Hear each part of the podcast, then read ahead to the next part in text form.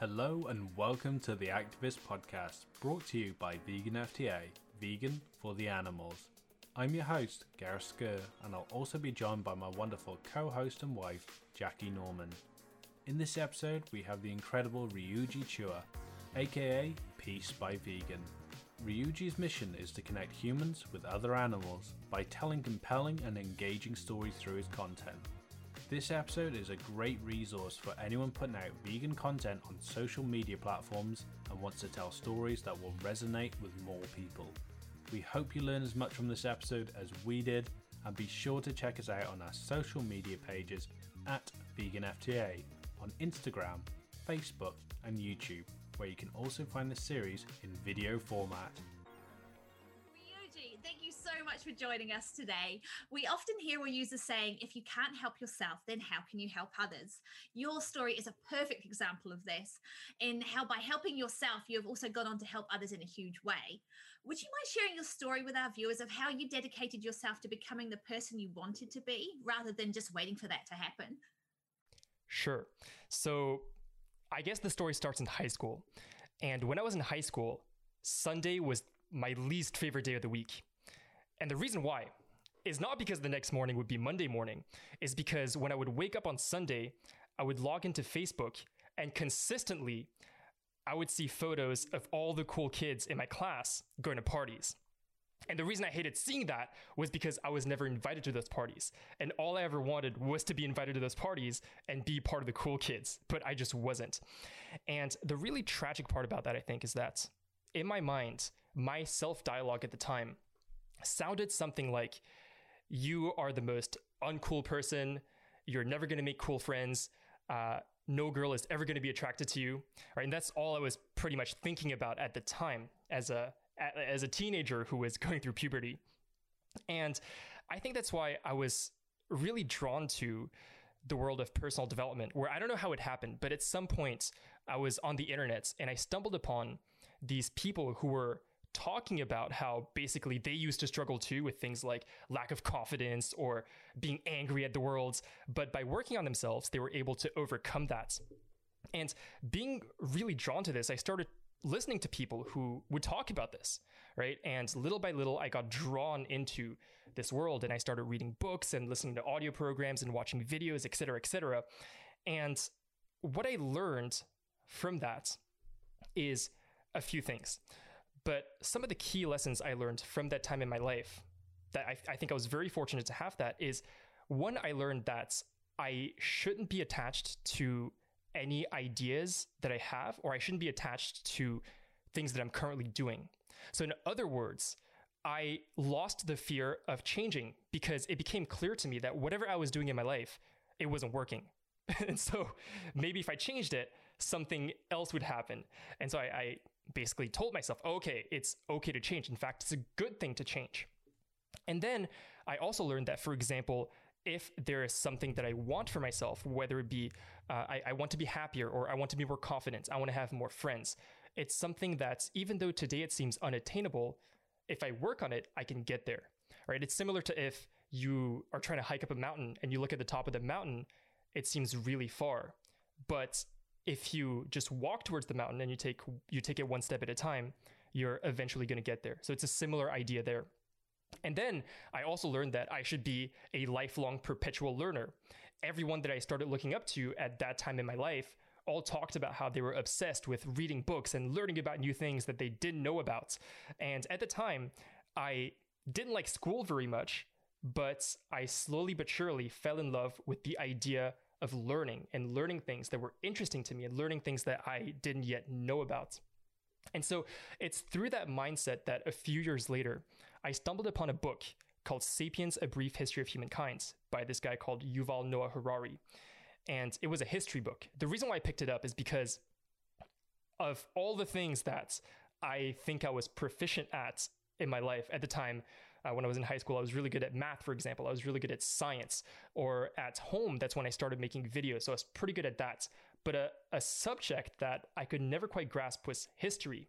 And so I told myself, well, I should probably learn about history. like it sounds like a good idea, right? Like adults talk about history all the time. So maybe I should know a thing or two about it.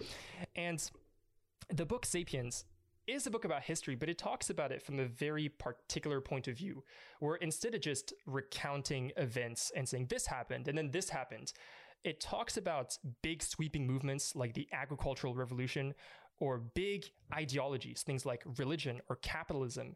And the author talks about how those forces shaped history and what we can learn from those things. And so, around maybe page two or 300 of the book, there was a chapter which is maybe the most influential chapter I ever read in any book ever to this date. And it was a chapter about modern animal farming. And now, to frame kind of like where I was at that time, when it came to the topic of modern animal farming, I knew nothing at all. As in, I had never thought about it, or if I had thought about it, it's maybe because I was scrolling through my Facebook feed one day and there was a post that says something like, cruelty at McDonald's farm or something like that, that people used to share a lot and people still share those things.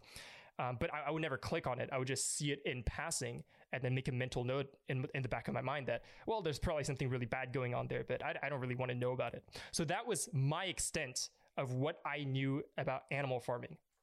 But on the other hand, because of this journey that I was on of personal development and of being open to learning new things, I basically realized that, oh, this author is talking about something that might be really uncomfortable in a second, but I should probably learn about it. And it's okay that I'm not comfortable with it. That's how you grow. The way you grow is you expose yourself to things that are outside your comfort zone and that make you uncomfortable and then you accept them and then you learn from them and you grow from them right? It's like when you try to learn how to ride a bicycle you got to fall. So it's kind of like the same thing here. And i realized that okay i need to take this seriously.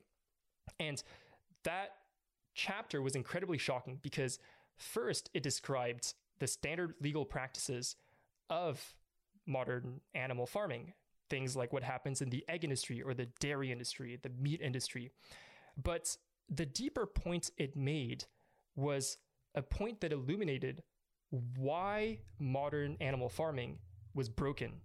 And what the author said is he basically said that what modern farmers have found out is that to have an animal farm, you need to tend to what is called the objective needs of the animals, but not necessarily their subjective needs. So, to explain that as a human, for example, I need things like food and water in order to survive. But there are other things that I also do in my day to day life that I don't need to do per se. I'm not going to die if I don't do them, but I like doing them. Things like hanging out with my friends or watching anime or making videos. These are things that I like to do, but I don't have to do them. But nevertheless, they're a big part of my life. So, animals who are not humans, they're very different from us, but they also have those things that they want to do that they don't have to do in order to survive. Things like hanging out with their families, bonding with their children, playing, roosting, or you know, taking a dust bath if you're a chicken. Right? They're very different things from humans, but they have those things too. And what happens in modern animal farming is that you don't have to give those things to animals. As long as they're fed, the operation succeeds, right? What they have figured out is that when you buy bacon at a store, the pig who was killed for that bacon doesn't have to be happy or healthy or live a good life for you to have that bacon. It doesn't matter whatsoever. And because of that, coupled with the growing demand for animal products, modern factory farms have become an absolutely horrible place for animals. And reading about that, I was like, that that makes a lot of sense, and it was really shocking to me. And what was maybe the most shocking is how I had never thought about that. Like, if you think about it, I consumed animal products every day of my life, but at the same time, I never seriously thought about like where where do these products come from. Like it, it was it was really shocking to me in that moment, and that's when I realized that, oh, this is something that I should do something about. I, I don't want to live in a world where this is what's happening to animals. And very tellingly, the author said, people don't wake up in the morning thinking to themselves, I want to kill a pig today so I can eat bacon. They're just eating the bacon and they're disconnected and they're indifferent to what is happening, not because they're bad people, but just because it's so far um, out of sight, out, out of sight, out of mind. And so in that moment, that's when I changed and I first started opposing the exploitation of animals. And as a result of that, I became vegan. And what I find really not insightful, I would say, but what stands out to me in that story is how what was so important for me in that moment, learning about all this new information was that I was open minded to this information.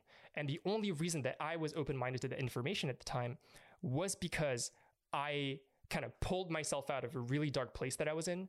And I finally felt somewhat happy with myself, where I somewhat understood how to socialize and make friends, and I didn't feel like uh, like horrible inside all the time. And therefore, I had the mental bandwidth to kind of care about things that were outside of me and that's ultimately you know what what allowed me to be open to these ideas and you know to answer your question that's how for me helping myself has eventually led me to discover that hey personal growth and becoming a better version of myself is not just about how i can win but it's about how i can create a better world for everyone who lives on this planet. Mm, well thank you so much for sharing that. I always love hearing that story and um, there's a lot of parts of that I can relate to, especially uh, with how I was in school and stuff too. But uh, if only more people though would have that opening and realization much earlier on in life, like you did, you know, because there's so many of us were trying to fix our, our broken lives, you know, halfway down the track already. But it's absolutely fantastic. And one thing that we see come up uh, very frequently in people's vegan journeys is it's always about the alignment of the messenger at the right time. And for you, Sapiens, you know, was that perfect messenger, mm-hmm. perfect sort of timing, um, all came together. And now, as a vegan educator on platforms like YouTube and social media, uh, do you relish having more of these messengers coming up in your field of activism? You know. Yeah, I mean, I think it's a, I think it's a pretty awesome thing that more and more people are are taking on this role, and I think that there are more and more people now who want to take on a role of educator or of change maker. Um, you know, especially for people who say are vegan, the reason that a lot of people become vegan, if they become vegan for ethical reasons or for the animals, is because they want to create a change. Right? The story that I was told when I first became vegan was that, well, I can vote with my money. By boycotting animal products, I can help create a world where those products no longer exist. And ultimately, the reason why I do that is because I want to see that change happen. And that's why I think that a lot of people who, if you make that change for that reason, then you probably have this thought inside of you that you want to do more. Right. And I think it's awesome that people have that and that more and more people are, are actually doing it definitely. I mean we've uh, we've been following you for a while now and, and for someone who was uh, um you know as as you described uh, supposedly uncool when you were younger i mean you know you're definitely one of the coolest vegans i know which is i mean you know you jumped out at us from the start you know so we've been following following you for for quite a long time now and um, to, to listen to a lot of your content and, um, and interviews that you've done before you know we we talk a lot about how important it is to find your why in veganism. Um, mm-hmm. And I totally agree with that. However, in activism, it seems equally important, and, and certainly from listening to you and, and the things that you've said in the past have resonated with me so much, it seems just as important to find your who you know in in who you want to be as an activist and what kind of angle you're going to take and where your strengths are which is so much of what this series is about um, would you agree with that is in finding your who is, is as important as finding your why or at least pretty high up there Yeah, I mean, I, I think that's a that's a kind of like a really complicated question. Do we know the objective reality? Not really, but yeah, I think it's important. But I think it's important not just for activism, but just for life in general. I think that if you know who you are in life, that's just that's just really helpful because it helps you create boundaries around what you will allow in your life and what you won't allow in your life. Like when I was younger and when I was a teenager, um, I didn't know who I was, and that resulted in me doing things that I didn't want to do, uh, whether it be you know trying to learn how to like coffee or alcohol or you know like things like that that I just dabbled in. Where when I was in high school, I would go to parties and I would drink a lot, and I didn't do it because I wanted to do that. I just did it because I thought that's what I got to do to be socially accepted.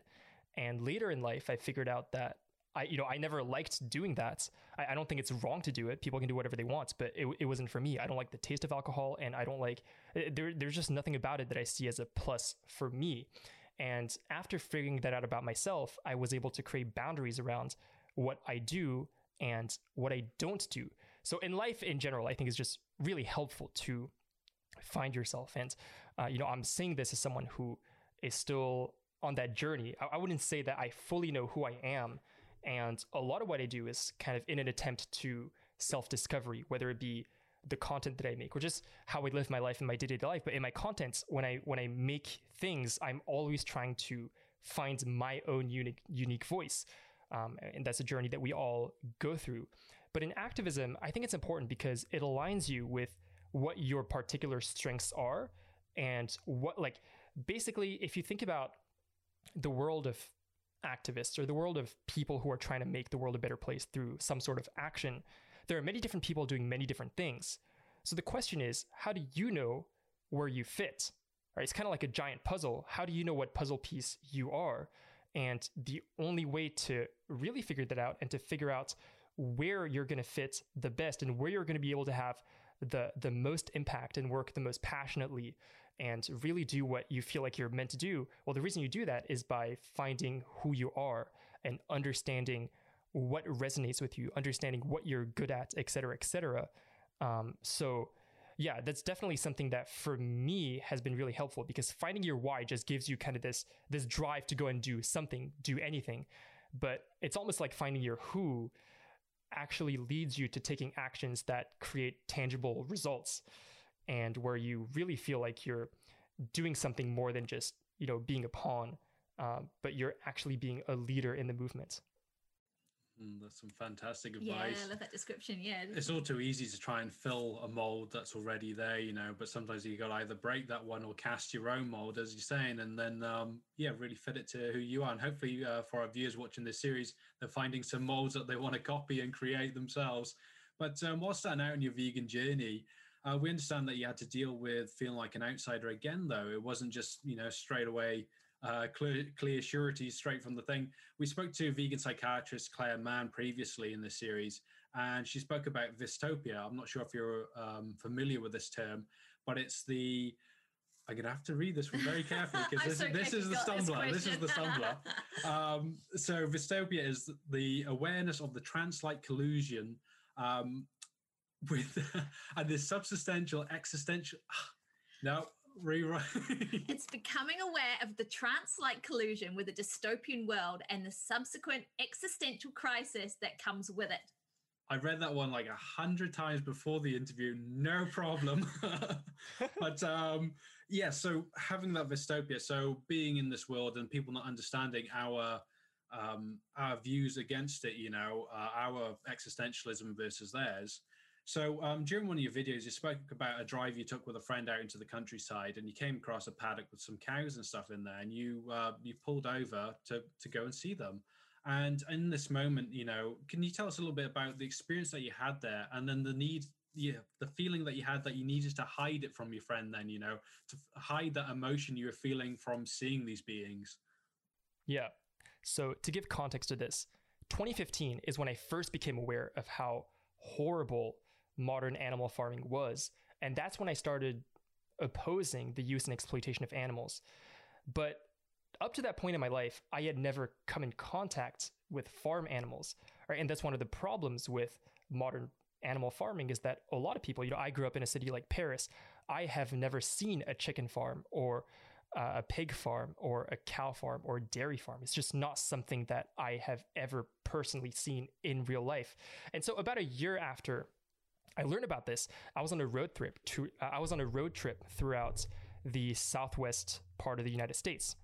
And I can't remember exactly where it was, but one of those days we drove past what I now recognize to be a dairy farm. I didn't know at the time. All I saw was a bunch of cows.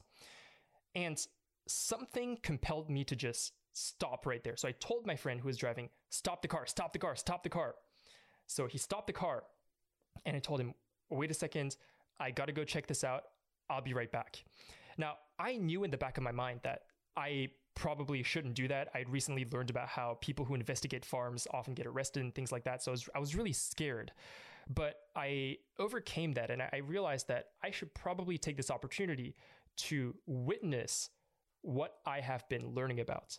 And I think my expectation going in was to see the horrible conditions the animals were in. So I jump the fence and I go up to basically where all the cows are.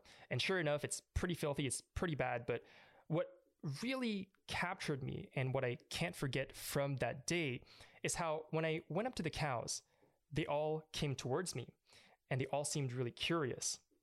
And then I put out my hand and some of them started sniffing my hand, some other ones started licking my hand, and we were all kind of interacting and connecting for a second. And the experience I had then was that those cows have just as much of a personality and someone inside as the animals that we typically love in our society animals like cats or dogs or maybe rabbits or whoever right? And that's something that i never experienced before. I kind of heard about it that you know and i kind of knew that cows are also animals but until that moment i had never experienced them and experiencing them like that uh, just gave a whole new meaning to all the horrible things I knew were happening to animals. Because it's one thing to tell yourself factory farms are a horrible place, but the way you see chickens and cows and pigs is you see them as quote unquote livestock.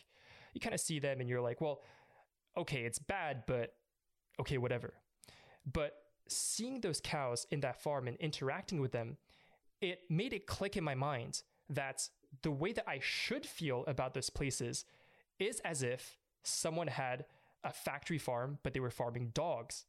If I saw that, the way that I would feel inside would be horrible because I have connected with dogs a lot throughout my life. But for whatever reason, I didn't have that connection with cows. And in that moment, that's the connection that I formed. And I realized that, oh, wait a second.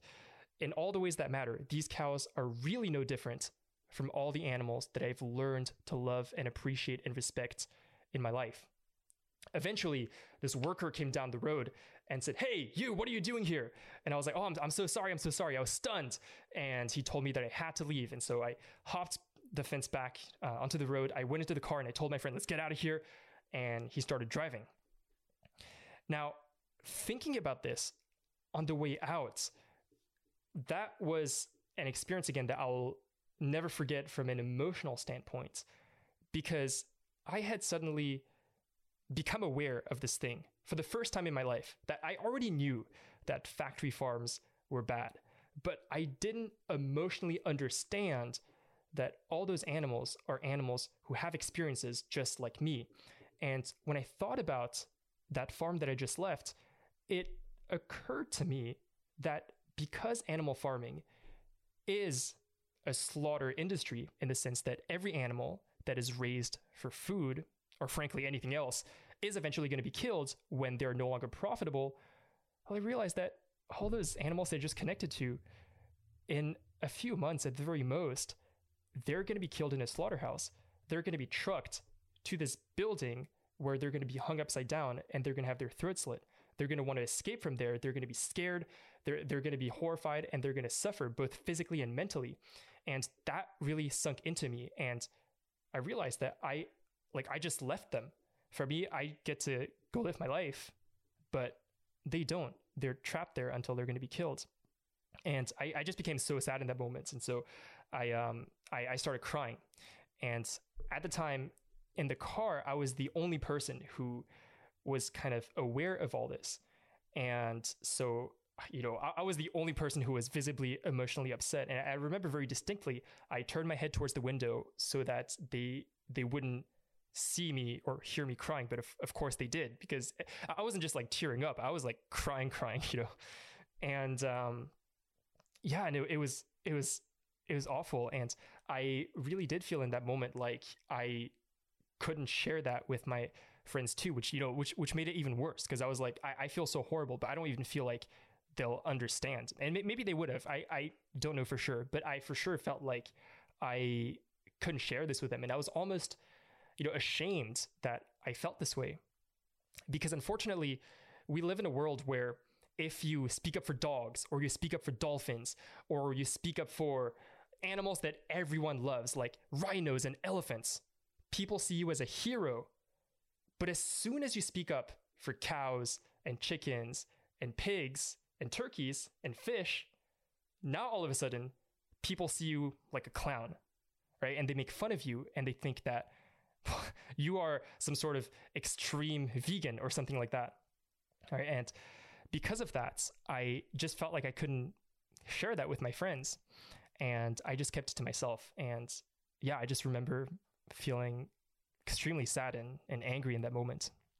Almost had me tearing up there. I, I was a I worked on New Zealand dairy farms for for 18 years, um, and yeah, I just listening to you describe what you were so affected by, where I wasn't.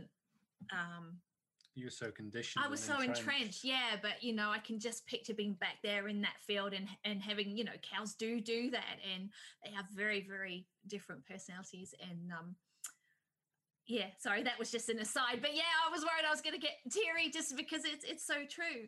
Um, and you know, it's, it's such a shame that more people don't have that experience, like you say, with with dolphins and rhinos and all that, all those kind of storybook animals that are cute or or protected or whatever. You know, everyone has that immediate sort of reaction to to to want to protect and not want to hurt. But um, yeah, it's interesting what you say about we kind of have this distance, don't we? Kept, because so much about farming is kept from us. We we don't see slaughterhouses out in the open. We don't really see what happens to cows or chickens and all of that. Um, and wouldn't it be wonderful, you know, if more people could have the, the experience that you did, where you could actually get that close to the animals and, and see, you know, just how different they are and how individual they are and how so much like us they are. But, um, you know, over the course of this series, we've seen that one of the greatest strengths of our strongest advocates, like yourself, is often humility and being able to accept when you were wrong. We understand that being able to do this is something very close to your heart.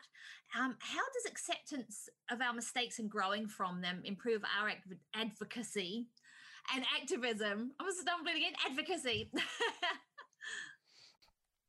well, learning from your mistakes is in one of the ways, the only way that you're ever going to learn about anything. You're never going to learn about anything without making mistakes. You're never going to learn a skill without making mistakes. I was very fortunate that from a very young age, I got involved in a lot of things that required me to fail over and over and over again. So when I was three years old, I started playing the piano. And then later I did things like karate or I did soccer or, you know, multiple sports. And then I started making videos. And the thing that you learn very quickly is that if you want to learn how to play an instrument, then you have to make mistakes. If you want to learn how to ride a bike, you have to fall off. And that's how you learn about things. And for whatever reason, I feel like there are some things that we're very open to hearing that about, and then other things where we're not open to hearing about that. So, for example, if someone is trying to learn an instrument, it's very apparent that you have to make mistakes and that there's no problem in making mistakes. If someone was trying to learn how to play the piano and they insisted that everything they did was always right, you would think that they're going about it the wrong way. It makes sense. It's very natural that we stumble and fumble, and then people tell our teachers tell us, "How can you be better?" And then you do exercises, etc., etc. But when it comes to other things, sometimes not, right? So for example, one of the ones that I was stuck in personally was how to how to be how to be more emotionally intelligent in social situations. So growing up, I had no idea how to connect with people or how to make friends. And then I learned that, well, that is also a skill that you learn. If I practice it and I make mistakes along the way, I'm going to have awkward interactions with people, but I'm going to get better. And it's okay that sometimes I have awkward interactions with people. All right. So, in that sense, that's how you grow. And even when truths or instead of saying truths, I should say, when you look at the world and the world is not the way that you want it to be, but it's a different way, I think that we should always be open to looking at that, right? So, for example, uh, the idea that factory farms is a horrible place for animals, or the idea that maybe what we do to animals cannot be morally justified if you think about it rationally. Those are ideas that are very uncomfortable for people to confront. But I think we should reframe that and not see those things as things that are uncomfortable, but rather see them as opportunities for growth.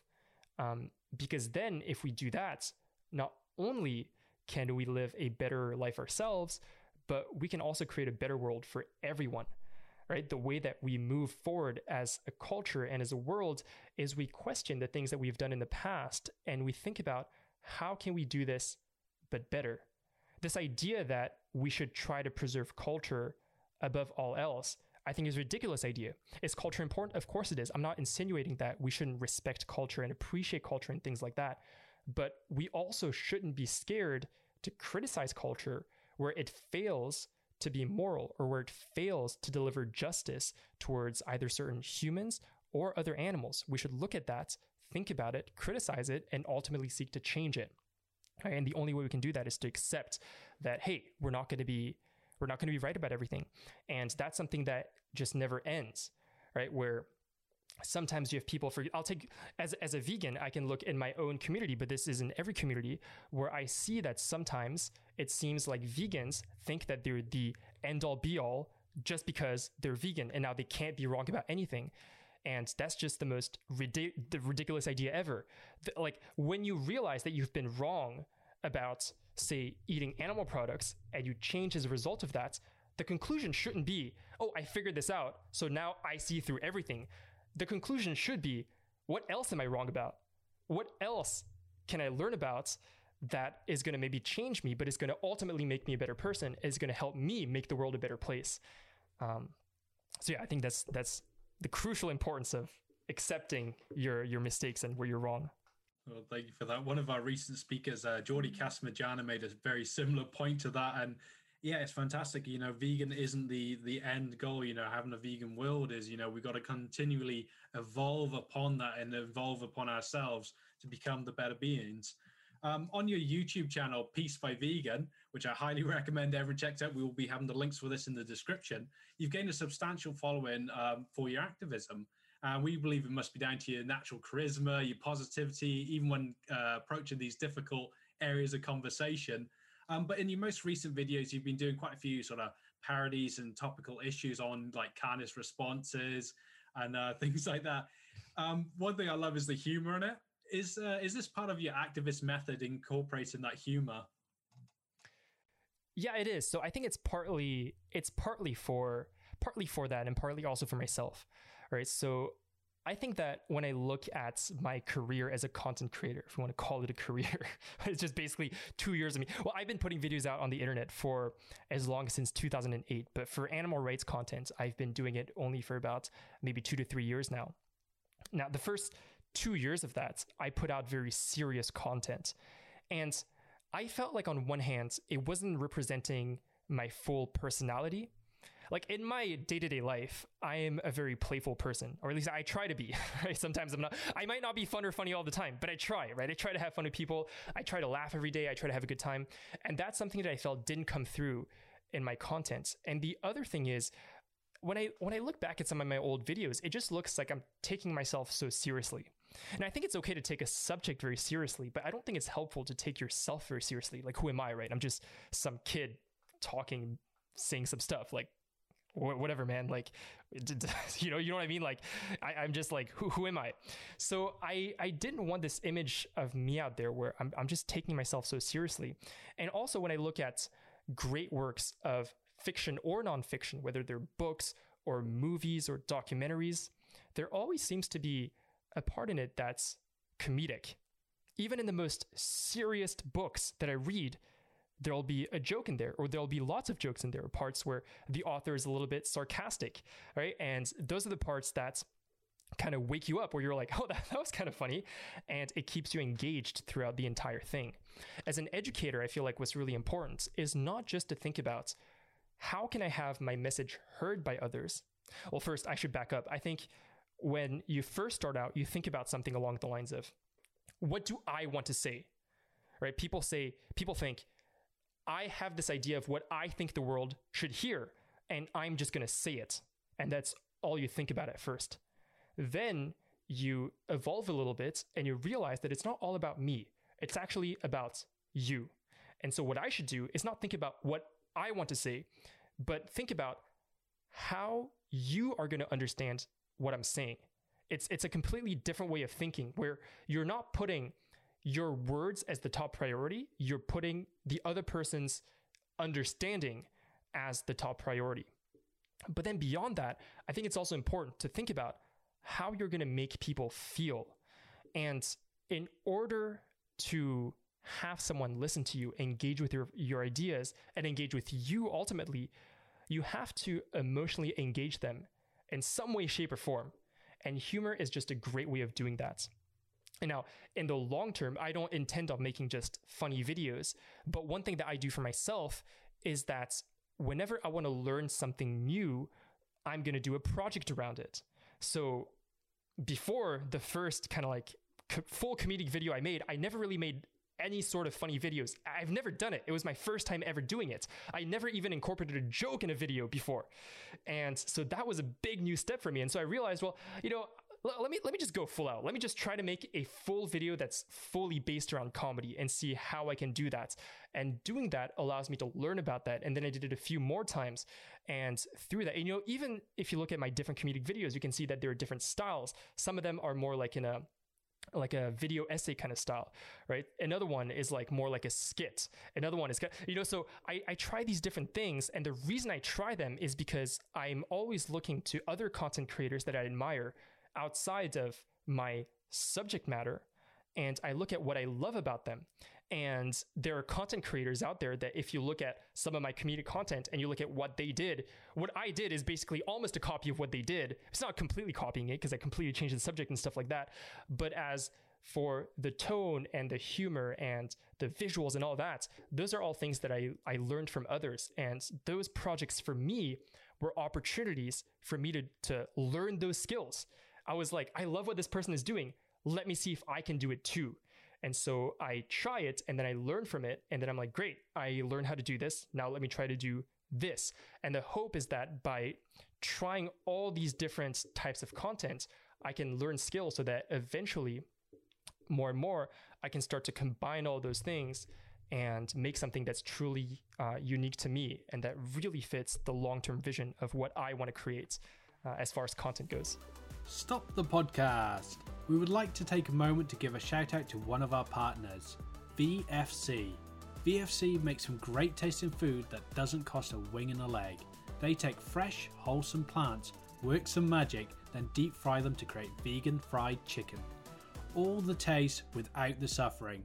No chickens are harmed in the making of VFC ever. Head on over to vfc.co.uk to get yours today. Now back to the podcast.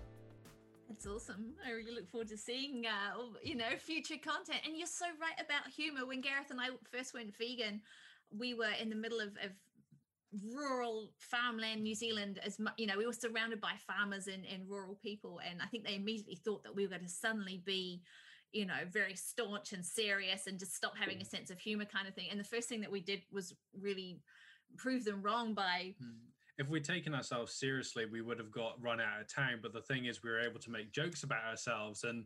Uh, like the groundskeeper would come along and he's on his lawnmower, you know, and we'd say, "Hey, you brought us meals on wheels, have you?" You know, like the old uh, vegans eating grass joke, you know. Mm-hmm. and because we were able to engage with him with that sort of in, uh, discussion, you know, um, yeah, it, it, got him to start asking more questions and talking on it. And that's the whole thing. If you can elicit an emotional response, whether it's um, happiness, um, well, laughing, the, the sadness, yeah. anger, any sort of emotional response, people are more engaged, whether it's via content or whether it's a discussion in person. Yeah, and just being approachable. I think that helps, you know, be, being humorous and not taking ourselves so seriously has probably led to more productive um, and beneficial conversations on, on both sides than than you know taking yourself too seriously. So oh, I will I will look forward to uh, to future Peace by Vegan. Um, one you. thing we always enjoy at Vegan FTA, um, you know, we, we love creative activism like yours, and, and we do love that about your channel. And outreach that incorporates food has seen a rise in popularity over the last year or so. Um, you know, even Joey Carbstrong, he's making it a predominant uh, resource pre-lockdown. And one creative way that you did this, which we loved, was your donut question challenge, and the use of multiple choice questions really engage the participants. And as you progress through the video, you know, we can really see see their thought patterns begin to emerge. Can you tell our viewers about the experience of this outreach event and how you came up with the decision to include multiple choice questions as opposed to just the standard question and answer formats that we see in uh, so many other forms of acti- activist outreach? I'm really stumbling sure. over my words. Activist outreach. I think I've put the stumbles out there in this video. Yeah, yeah. Sure. so to give a little bit of context, I made a video about a year ago. And in that video, what I do is I, I, I wanted to find a way to share the reality of the dairy and egg industries with the general public. Um, but the challenges those industries are are really horrible industries and when you look at what they're doing in there, I'm not talking about the illegal stuff, just the legal stuff. It's it's really awful. And so the challenge is how, how do you do that in a way where the whole experience is not emotionally draining for everyone involved? Right? The traditional way of of talking about the dairy and egg industry is you basically say, look how look how horrible it is, and maybe you show people a video of how horrible it is, and then you talk about it, and maybe you have an argument, and the whole experience is just emotionally unpleasant. Which is why for me, I I never enjoyed watching a lot of you know public outreach videos on the topic of animal rights in particular I enjoyed watching videos of street interviews from other content creators that were about other topics. But for whatever reason, I felt like we never really hit the mark on um, on that genre of content in in our niche. And when I asked myself why, I came to the conclusion that when I watch other people, because there are a ton of people who do videos where they basically go out in the streets and they will talk to people and ask them questions or do a quiz or uh, just ask random questions. There's so many different variants of that. But what makes them great, in my opinion, and what makes them enjoyable experiences is that it's all in good fun. And at the end of the day, you can tell that the person who's asking the questions and the people who are answering, they're on the same team in creating an experience that's fun for everyone involved. Right. And so I asked myself, this is the challenge. How do I take a, a topic like animal rights, that's a serious topic that is uncomfortable for a lot of people to talk about, and create an experience that's emotionally similar to other street interview videos that I've seen that I really liked. That was the challenge that I set out for myself. And then I started thinking about maybe I can make it into some sort of game with like maybe even a reward or something like that. And eventually I came up with the idea of making a multiple choice question and if people got a certain number of questions right or even if they didn't if they participated they would win a donut and they would be able to eat um, eat the donut so i thought maybe that, that's a great way to to get people in and then the the quiz is more around like like how much it's, it's not really about like oh look look how horrible this thing is and look how bad of a person you are for supporting this. It's more around like, let's see what you know about this topic. And for all of it, I, you know, I think that one of the reasons that this, that succeeded, for example, is that the people who participated in that video, when I was doing it, they, they didn't really know who I was or what I stood for. They didn't know that I was an animal rights activist. They didn't even know that the donut I was going to give them at the end was vegan. They didn't they didn't know any of that, right? And I wasn't hiding it, but I was I was just it was not about that. It was not about who I was. It was just about hey, let's see if you can answer these questions and see if you know. Oh, you you you knew that. Well, it's cool that you knew that. You didn't know that. Oh, like you know. And even though like it's it's not like all fun and games because the questions lead to horrible answers. Like because it's just that that's the part that's unavoidable.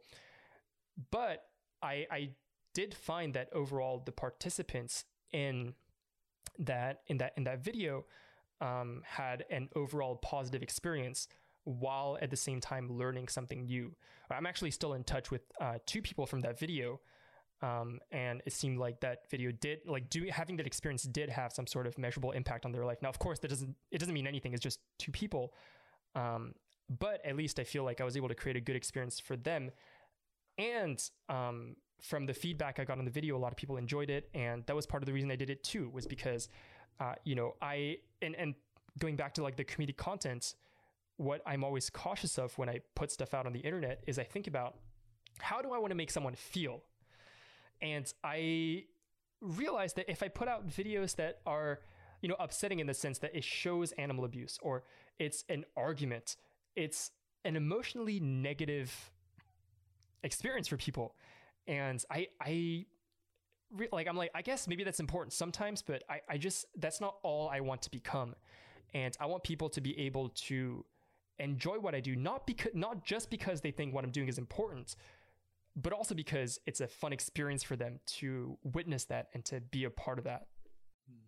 I highly encourage all of our viewers here to check out that video as well because it, it's it's absolutely fantastic watching it and just how engaged the people are. And um, one of the guys in particular, he's getting, although he knows the answers are all really horrible, he's getting like sort of he wants to win this. You know, he wants to to get all ten questions right. You know, and um, he, also the people going through it are sort of the more that they realize that when they know the bad things, that they're like they know this. So you just sort of see the gears turning, and it's fantastic. It's just a brilliant way of yeah capturing their minds and, and putting them through it. And as you say not through a hugely negative cycle.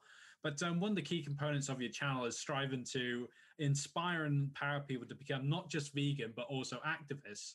How important is it that we encourage people to not only live vegan but also keep their end goals in mind? I mean i think it's of crucial importance. Like at the end of the day if you're going to dedicate any amount of your time to doing anything or if you're going to spend energy doing something I think you should know why. I mean, like, I, I, guess sometimes you do things for no reason. You do things for fun. But if it's anything that you take remotely seriously, then I think it's important to set an end goal as to why is it that you're you're doing this in the first place.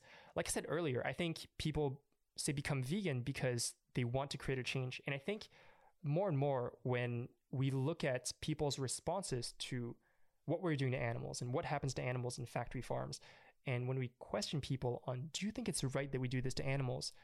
A lot of people feel like it's not right. And that's a great first step. But it's also important to remember that just realizing that is not going to do anything. We, if we don't like something, we got to actively do something to change it. In the same way, where for me, when I was a teenager and I didn't understand how to make friends or I didn't understand how to be emotionally intelligent in a social situation, the solution is not just to be like, I don't like this. The solution is to be like, what can I do to change this? And let me start doing something about it. So if you realize that I don't like what we're doing to animals, I think factory farms are horrible. I don't know if I can justify killing animals for a sandwich. That doesn't, that doesn't make sense. That seems like an injustice, which it is. If you think that, then it's important that it doesn't just stay in thoughts and in words, but it translates into action. And what that action is going to be for each and every one of us, that's not my place to say. I, I don't know. We all have different ways of going about it. Um, we should all learn from each other, not not do random things. We should learn from each other, but we're all going to do different things. But I think it's important that we that we do that. And so I think it's important that we show that, hey, if you want to do something about this, you can and you should and it's going to be awesome and you're going to join a great community. Hopefully it's up to us to make it a good community. But um, you know i think it's important that we we show that to people that it's an opportunity. And that's the way that i like to frame it. it is not as something that you should do because that's the only way that you're going to be a good person or something like that even though you could you could argue that. But for me it's more hey if you want to see this change happen in the world you can be a part of it how cool is that? Right. And that's how I try to frame it as an opportunity that people can take if they so desire to see this change happen in the world. Absolutely. It's all about accentuating those positives, isn't it? And, and just um, making people realize, you know, um, I heard you say in an interview with Kevin Luna on his Empathy podcast, which was a fantastic interview, that, um, you know, rather than simply saying, I'm an activist, you identify as an animal liberation activist specifically. By prefixing our activism with um, our primary focus, like animal liberation, do you feel that this helps to further conversations in the directions that we wish to advocate for? I mean, it depends. I think I'm I'm probably not as attached to that as I was back then. Now it's more a thing for myself and how I see myself. But the big distinction I make for me that I think is important, both in terms of how I see myself and in terms of how I talk to people or how I make content, is the idea that when I started, okay, so my my online handle is Peace by Vegan, and that's something that I'm I'm really thinking about these days, and it's really a decision that I kind of regret because to me, what I've realized and what's very important to me now is that what I'm talking about is not veganism. I'm talking about animals. I'm talking about animal rights. That there's a difference between saying you should go vegan and talking about, hey, what we are doing to animals is awful, it's wrong, we should stop it. Those are two separate things. They're different. And what I want to do is I want to do the latter, where when I first started making videos, there was this big boom in this thing that are called vegan activists. Right. And people identified as these vegan advocates because we're advocating for veganism. And the idea is that the world is going to stop exploiting animals when everyone becomes vegan. Now, is that a part of the solution? Probably. But is that the whole solution? I, I don't think it is. I'm, I'm increasingly convinced that, that that is not the entire solution at all. And I feel like that's just derailing the conversation from what's really important. Where when people talk about veganism, the issue is is that they're talking about the food, right? So they're talking about the act of eating meat or consuming dairy. And what's forgotten is everything that has happened for that food to be there in the first place. So if you're going to eat bacon, a pig had to be bred into the world, they had to be confined and eventually killed. That's like very broad strokes. Their life is horrible, but that's what happens. And when we talk about veganism, we're only talking about whether or not we should eat the bacon. And to me, I'm like, that is not the important part. The important part is what we have done to this pig, the suffering that this pig has endured. That is what's important. The reason we care about the bacon thing is because we care about this thing, right? But when we talk about veganism, the conversation so often gets confined to this to this small thing where it's is just about the food and we completely forget about the big picture and what's really important, which is the plight of the animals. Which is why now I'm very clear that you know, I'm not talking about being vegan or veganism. I am a vegan, but what I talk about is animals. What I talk about is animal rights and the plight of animals and how that's wrong and how we have to end this. This this is what I'm talking about, and I try to be very clear about that. Yeah, we see that um, with a few of our primary activists through this. You know, that's the keeping the focus on the actual mm. the victims themselves. You know, keep the focus on the animals, and uh, that's where it needs to stick.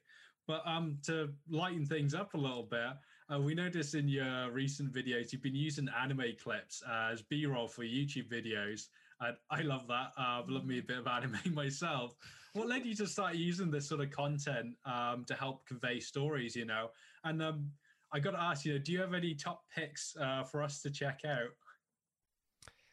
Sure thing. So the reason I started putting anime clips in my videos is very simple. It's just because I like anime. Um, I've liked it for a long time, and part of me when I was younger, I wanted to be an anime YouTuber. I, I, was like, that seems like an awesome thing to do. Still to this day, I watch uh, anime content on YouTube, and I've I've always kind of wanted to do that. And so, to me, putting anime clips in my Animal Rights content is kind of my way of like being like, you know, I I didn't make it to be an anime YouTuber, but I, I kind of made it a little bit. It's it's a little bit there. So the, the more the more technical reason why I started doing that was just because I realized at a certain point that as a content creator, I have to do something that differentiates myself from other content creators, right? Where I have to think about if people are going to watch what I have to provide, why are they going to watch it? When you first start making content, you think to yourself, maybe people are going to watch it just because they like me. And very quickly you realize that that's not true at all. like maybe at some point that becomes true if you're a celebrity, but when you're not, no one no one really cares and no one's really going to watch what you have to offer. So you have to seriously ask yourself, why would someone be interested in this? Why would they stay and why would they come for me specifically? So I wanted to make educational content around animal rights and there are a few people who are already doing that. And so the challenge for me is why would someone go to me when they can go to these people who are already more established and who are already seen as authorities on this topic? There's no reason for people to come to me if I don't do something different. So that is why I've tried a lot of different things on my personal channel where I've made videos that I feel um, are different from what other people are providing. And, you know, just putting in anime clips in those videos is me trying to do that and accentuate that and you know on one hand trying to show that this is my personality. This is what I'm into. Um, and then on another hand, is trying to differentiate myself.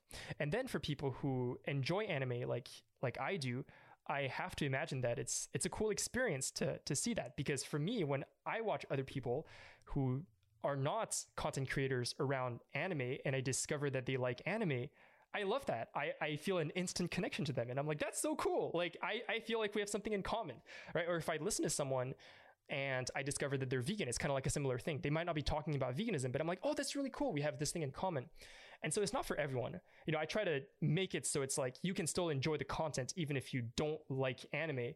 But if you do like anime, it's like uh, it's like a extra Easter egg that's in there that uh, hopefully you can enjoy and connect with.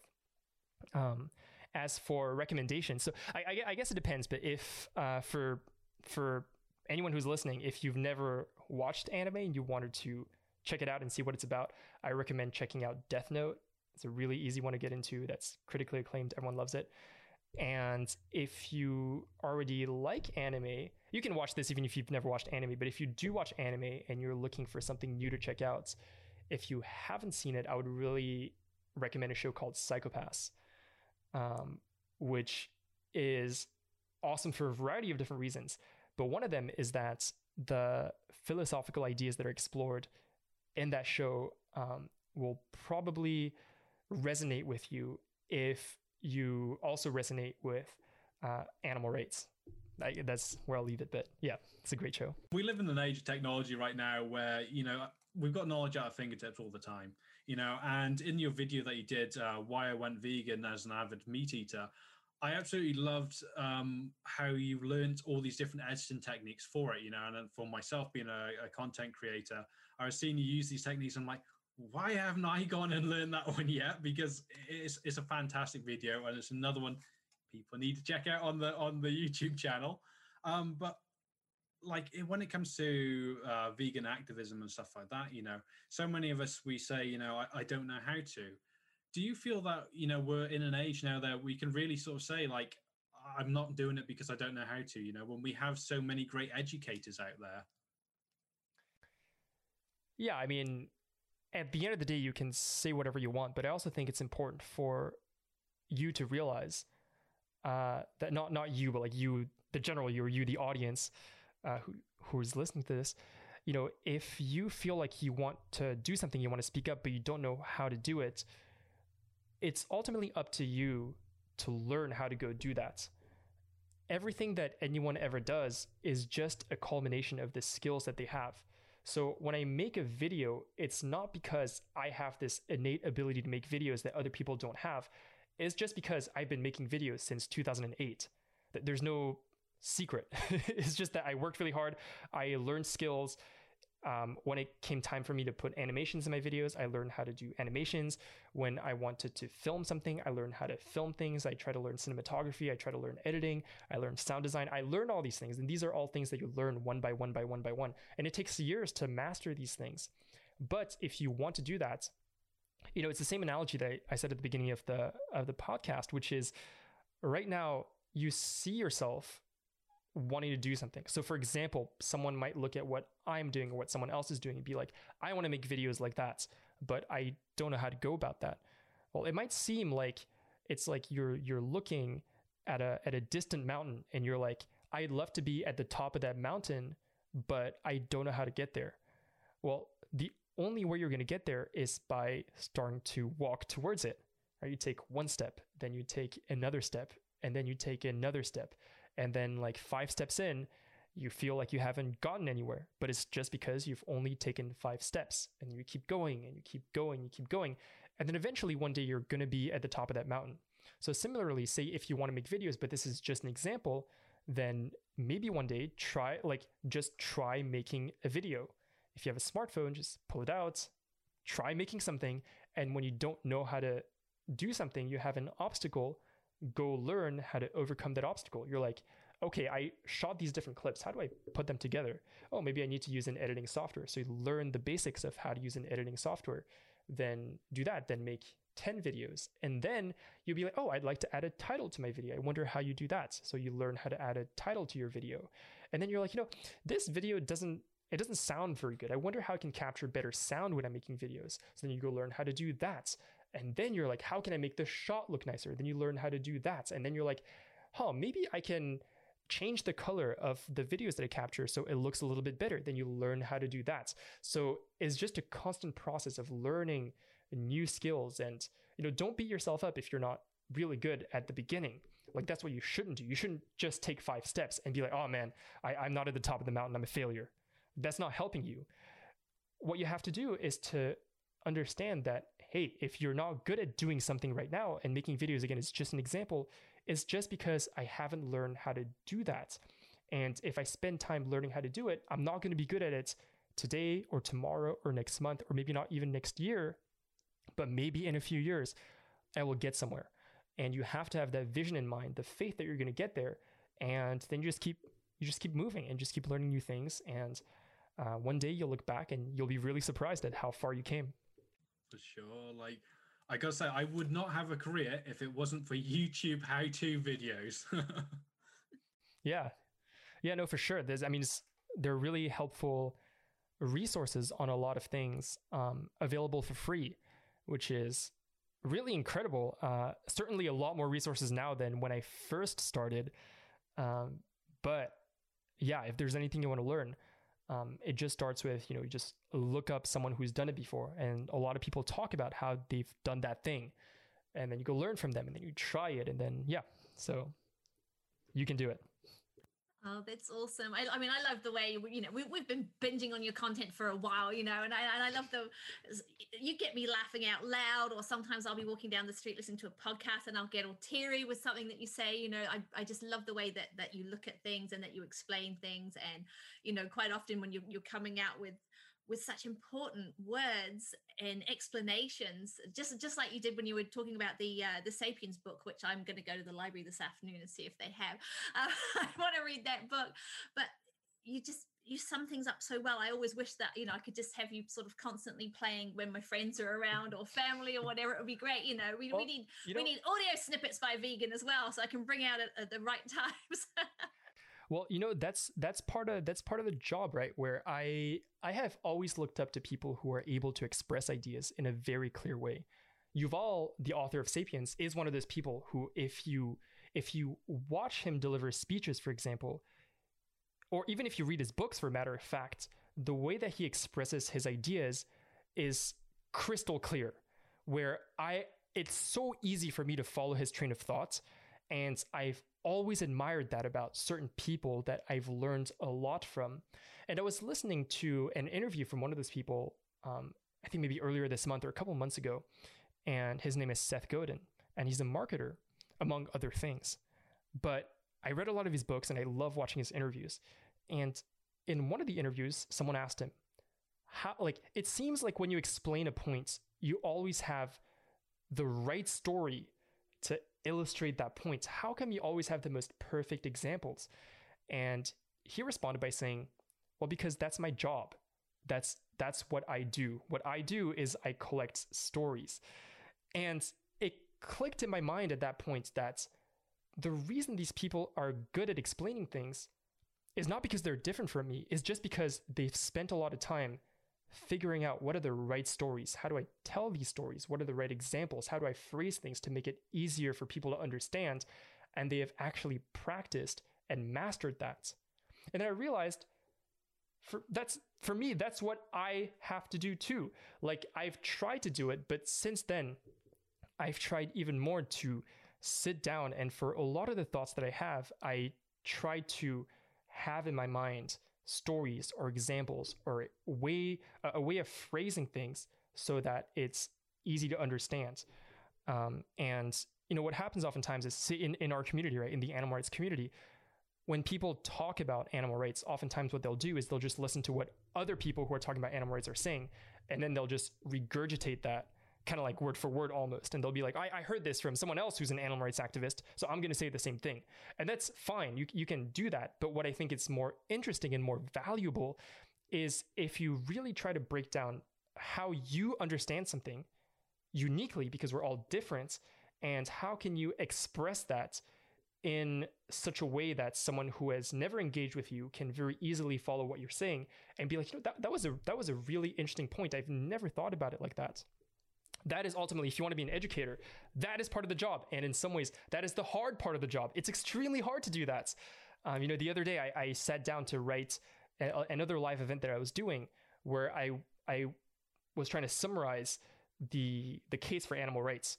And for for really the first time, I really sat down and I took a catalog of all the different things I could talk about, all the different examples, and I was like, okay, let me try to pick like the best stories and best examples to illustrate all the points that I want to do.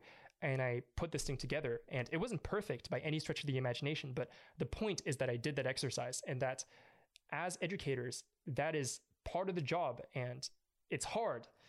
And if it wasn't hard, everyone would be doing it, right? But it's hard work. But if you do it, then you're able to create things that are really valuable for others. And I think it's it's just great. Yeah, well, you're definitely like absolutely nailing it. Like, you know, it's uh, that's what I, I love about your content is that, yeah, you you put things in a way that you know I've been you know pretty staunch vegan now for four years, and it's like God, I haven't even thought of it that way before. You know, you've just got something that is that is really unique. And as Gareth said, you know, everyone check out Peace by Vegan on YouTube. Um, we can't help but notice actually i mean you're, you're based in the uk and you know, things have been a little quieter than usual on your your social media front lately. Um, have you been taking some time to just sort of rest and recoup or um, i know you say it's important that we evolve as activists. Um, is there some kind of secret project you've been working on or just doing a bit of evolving? Yeah yeah so, so it's kind of like a little bit of all that right? Um, but the big shift in my life that happened about six months ago is that I started working full time for Surge Activism, which is an animal rights organization. And I'm a full time filmmaker, animator, slash video editor for them.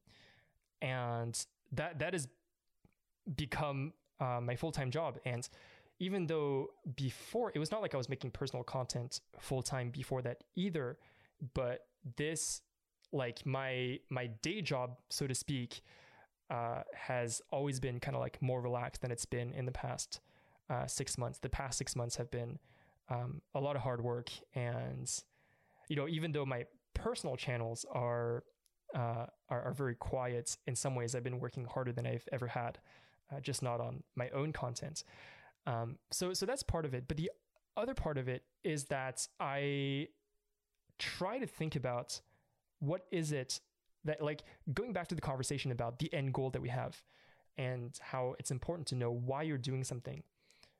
When I thought about what I'm doing, what I'm trying to do ultimately now is I want to create resources online that are accessible for people and that are really valuable so that people can go back to those resources over and over again and so that people can share it with their friends and I want to make things that are valuable for years to come there are a handful of videos on the internet that I've watched many, many times, either because I find them very entertaining, or either because I find them fascinating, or because I always learn something new from watching them, whatever it is. But there's something there that keeps me coming back.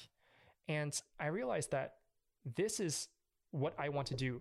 And in our current social media landscape, it feels like the general direction that kind of everyone is snowballing in is kind of kind of this race to the bottom where everyone is trying to put out as much things as possible and you want to put out something just because you think you are supposed to do that and that's how i felt for a long time where i was like oh, you know for about a year and a half i put out a video like every day and i was like this I, I need to put out something every day and so it would get me in the mindset of what am I going to put out today? And it was a good exercise because I learned a lot from that. But today, I'm at a place where I'm trying to think, okay, I, instead of trying to get something out in a week, I want to figure out what is the most valuable thing that I can be doing. And let me create that no matter what the cost is. So there is a project that I've been working on for a few months now, actually. Um, on and off. Not it's not like I, I haven't been working full time on it since I have a full time job, but on my off time and you know I've been trying to work on it as much as I can. But for the past few months, I've been working on this one project that I'm still working on. Um, and it's a it's a it's, it's not a secret or anything. So the, the topic of the video is on the sentience of aquatic animals and fish. And I really tried to do a deep dive into this topic and really understand it better than I've understood all the topics that I've ever spoken about. Um, you know, I read a couple books to understand it, read like pretty much all the studies that I referenced in the thing. I wanted to understand exactly what I was talking about. And I'm trying to to write this piece of content in a way that is going to be extremely informative, but also entertaining and very pleasurable to watch and easy to share and, and all that. So that's something I've been working on for a while, and it's required me to learn uh, a lot of new things, but also a lot of new skills. And there's still more things that I even uh, am thinking that you know I there's still a lot of things I wish to learn in order to complete this project, and it's going to take me more time still. But I'm like, you know what? That's totally fine. Like I I don't need to get this out tomorrow. I just need to make it as good as I can and get it out when it's ready. I, I do think I'm probably spending too much time on it and part of that is probably not healthy as well.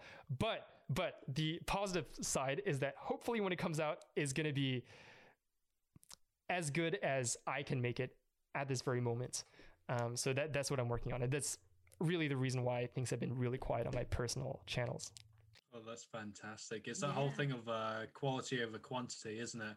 And, uh, oh, getting yeah. that and that Surge right. content is amazing. I mean, yeah. everything you guys are putting out. I'm really embarrassed now because I'm actually a writer for Surge, and so.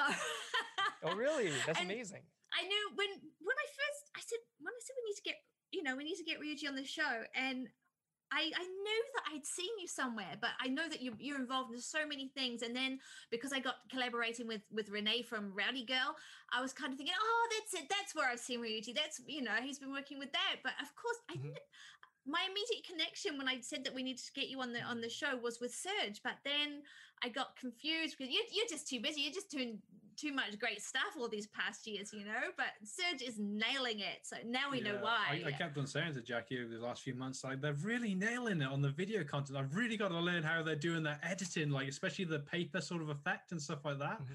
Like that has just been like capturing my imagination like um oh yeah you've been doing a fantastic job with the editing on that because yeah it's, it's wicked but, um yeah thanks yeah finally we should probably uh close this up but um where can our audience go to follow your work we'll be sure to provide some links but if you want to tell us anywhere else they can check out sure i mean the the my username everywhere is pretty much peace by vegan uh, on instagram my favorite platform is youtube where i only have a handful of videos there, but I'm really proud of all the work there. And that's really where I want to put out the bulk of my work in the future. It's not going to be often, but the pact that I'm trying to make or that I am making is that in the rare instance where I put something out, is going to be really good and is going to be worth your time. So that is um, kind of like the main platform that I would love people to check out. If you want more thoughts on what I have personally learned that have made me a more effective advocate, that's what my podcast is about. It's called the Animal Advocate Podcast, available on pretty much all platforms where podcasts are available. Um, and yeah, I'm on Instagram too. That's my biggest platform. But yeah, there, there's nothing regular like there, there's no regular new content coming kind of like anywhere so for, for now but uh yeah if you're looking for something new that's going to come out at some point is definitely on youtube Awesome. Well, thank you so much for this. And um, yeah, you're one heck of a busy guy, and you're just yeah, just doing so much for the animals. It's I really hope that um, all of our content creating activists are watching this episode and um, learning as much as I am. You know, I'm looking forward to creating some more content after this. Um, but yeah, it's, it's been so fantastic to learn from you and learn how much we should all be learning ourselves. Yeah, definitely. Thank you for everything that you're doing. Of course. Thank you so much for having me. It was uh, it was really fun. Thank you for listening to this interview. We hope you have found it informative and entertaining. To learn more about Ryuji's work, check out his social media feeds at Peace by Vegan. Once again, be sure to follow us on our social media pages for future episodes, and if you're enjoying our content, please leave a review on your chosen podcast platform. This has been Vegan FTA, vegan for the animals.